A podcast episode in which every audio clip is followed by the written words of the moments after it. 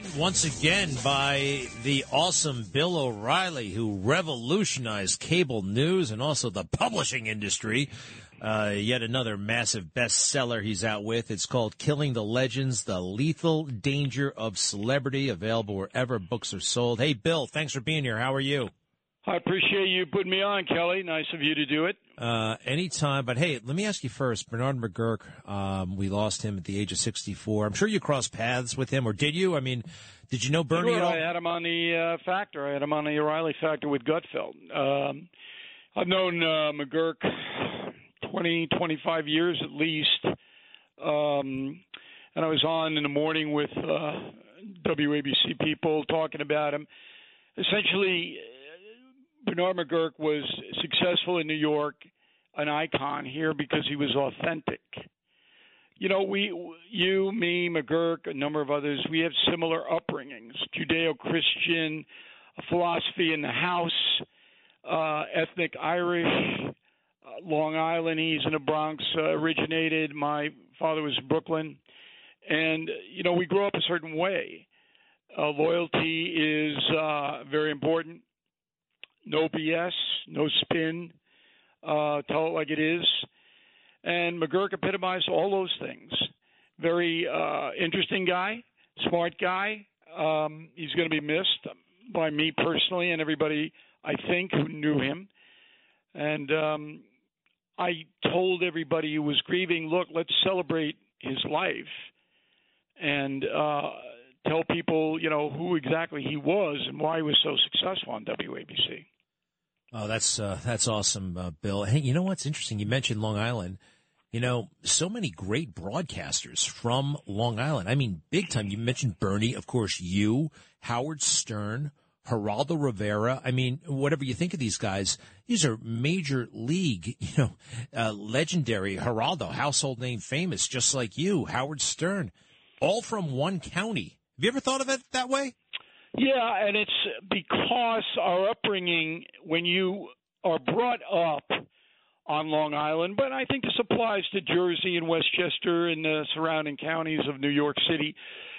There's so many people, um, eight and a half million in the city, sixteen million in uh, our area, that there's not a lot of time for uh, phoniness or uh, canopies or uh, kale. You know, it, it, you grow up in a hard Scrabble environment. Um, it's not that way so much anymore, but it, when we were growing up, it was.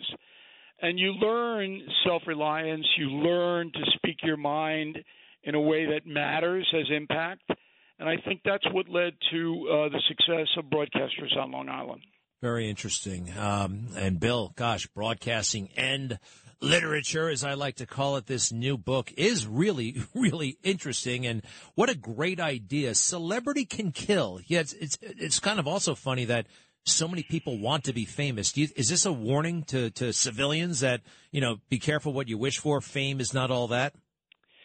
Well, Killing the Legends is a two track book. It tells you about Elvis, John Lennon, and Muhammad Ali, but it also illuminates how important they were in American history today.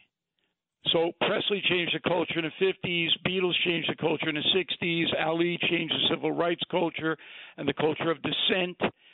And all of them, all three were crushed by their celebrity. The celebrity actually destroyed them. I wanted to be famous when I was growing up in Levittown.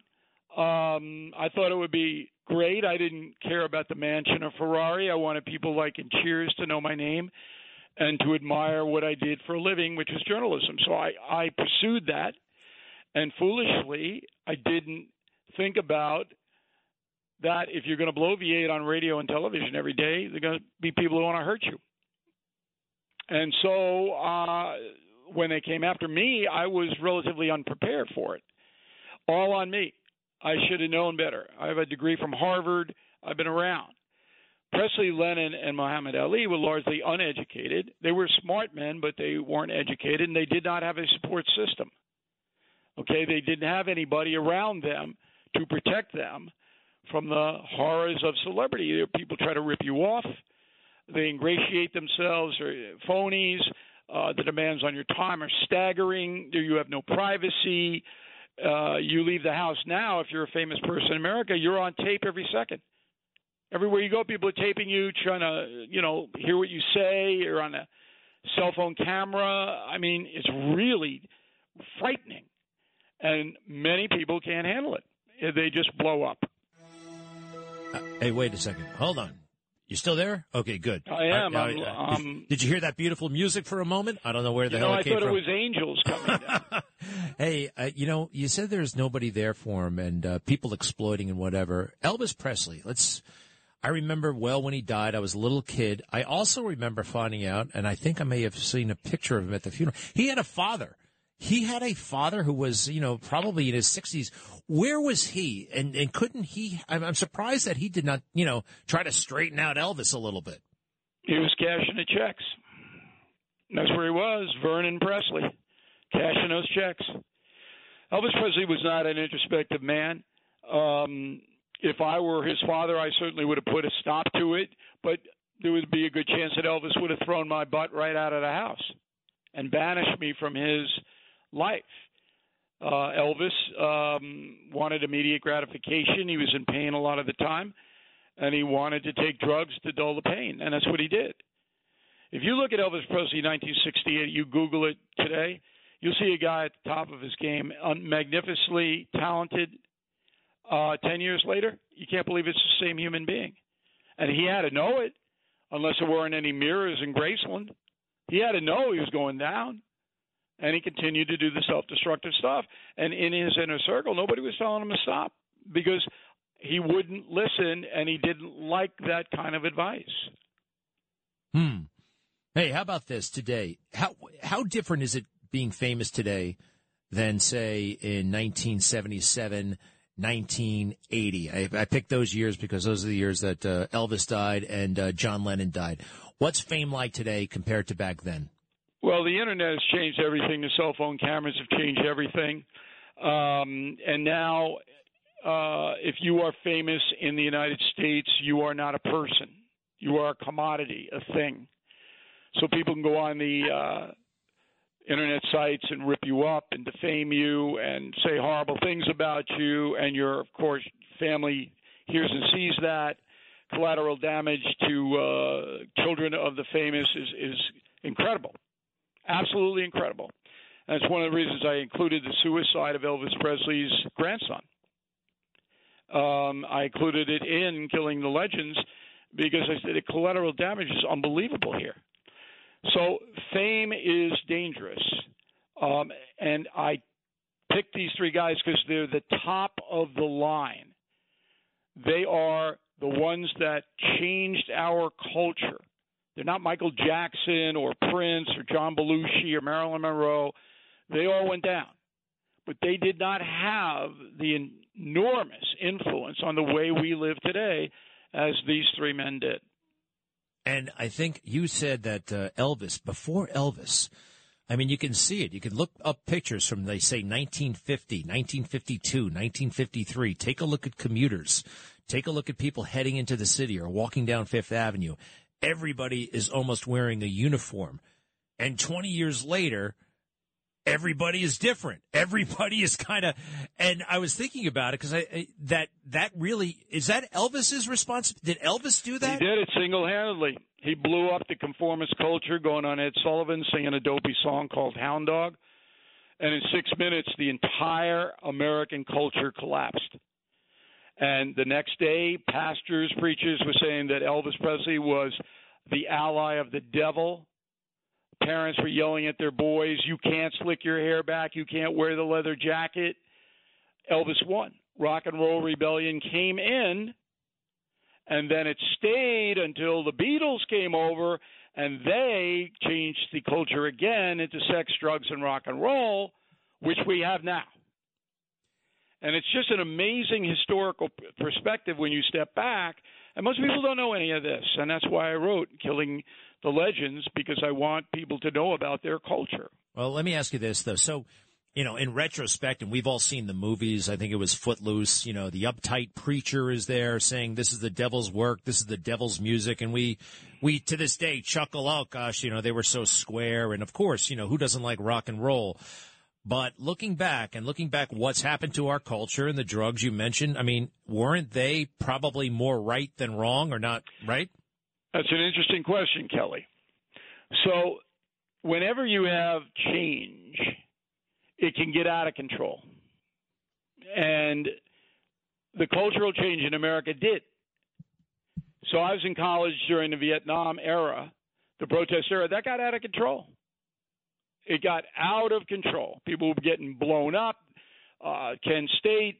Uh, it was it was Black Panthers. It was incredible what happened. It then the culture went back a little bit. All right, it it was exhausted by all this. But now, with a cultural civil war between the progressives, which hate America and want to change everything about it, and the traditional people like you and me, who feel that we're the most successful nation on earth for a reason. Our traditions made us that way. So now we're in that culture war. But it did, all the dissent began with Elvis, the Beatles, Muhammad Ali. It all began. And dissent is good. You don't want to conform any nation. Okay, that's we don't want to be Japan here. Um, we want to have robust debate, but you've got to control it. And right now, it's out of control in America. Yeah, it really feels that way. Hey, let me ask you: Did you see Joe Biden walking around Florida yesterday? Uh, some people say he was, uh, oh, he was pretty good, said the right thing. I feel the opposite. But what do you think? Uh, I I'm, I don't have any beef with Biden uh, going down there and um, you know bringing money. That's what Biden does. He brings money wherever he goes, and money, money, money, money, money. Uh, but I I am much more concerned about his inability to govern the nation than taking a train uh, plane trip to Florida. I, I thought that was fine, but the man is downright dangerous. He is getting us. Two years ago, we had the most vibrant economy on earth. And look at it now in the space of two years. And it's going to get worse under this guy. He's totally a hostage of the far, far, far left. And he won't solve any problem because he doesn't even understand the problems. And that's why the midterms coming up in uh, four and a half weeks are vital. Can I ask you about the hostage comment? So, like, I have this theory that if he were to go rogue, to be anything like the centrist he once pretended to be a long time ago, and in some ways actually was, if he went centrist, I feel like he's vulnerable. The DOJ would be unleashed. Uh, he's vulnerable personally. Hunter Biden is vulnerable. And I think the people that he works for, Susan Rice and Barack Obama, they just they just wouldn't have it. So it's not a matter of just maintaining the support of the far left. I mean, he's got real practical concerns. If he gets out of line, they will unleash the hounds of hell. It's beyond that now. So Biden is not going to run again. There's no way. He may not even make out his last two years. Don't be surprised if you wake up and there's a I have to resign because of health reasons memo. He's through. The Democratic Party knows he's finished. And the proof of that is there isn't one Democrat running for House or Senate that has asked for Biden to to campaign for them. Not one. Is that an amazing situation? Mm. Nobody wants him. He's radioactive. But here's the kicker Joe Biden sold his soul for fame and power. He repudiated every single belief that he had. Every one. Abortion, crime, taxes, uh, immigration, all of it. He's now the opposite of what he was. And he did it so he could become president. Fame crushed him in that way. Wow. Wow, it sure did, and we're living with it. We're living with it. Well, we're the victims. We, we're the victims. Please check out the book. A Bill O'Reilly book is a real gem and a real pleasure.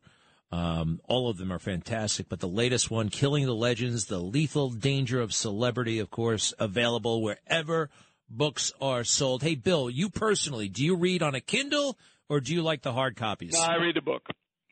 Yeah, I, I'm not a big uh, high tech guy. I'm, I I want the book, and I get actually a newspapers. I get them delivered every morning. Newspapers. Yeah. the news the news guy loves me. I'm the only client he's got. wow, I was a you know I was a Newsday paper boy. I wonder if they have them anymore. Paper boys, remember paper well, you got boys? guys that drive by and throw the papers on your uh, driveway. yeah, I did it from my bicycle. Uh, hey, Bill O'Reilly, you're the best. Thank you so much, and check out BillO'Reilly.com. BillO'Reilly.com. It's all there. Bill O'Reilly. Thanks for being with us, the legend. Yeah, thanks for having me in, uh, Kelly. I really appreciate it. We'll talk again soon. I hope. You bet, sir. Take care, and we'll be right back. Traffic jams, tailgating, pileups. Ugh, the joys of driving. How could it get worse? The federal government wants to have a say in what you drive. That's right. The Biden administration's EPA is pushing mandates that would ban two out of every three vehicles on the road today. Don't let Washington become your backseat driver. Protect the freedom of driving your way. Visit EnergyCitizens.org. Paid for by the American Petroleum Institute.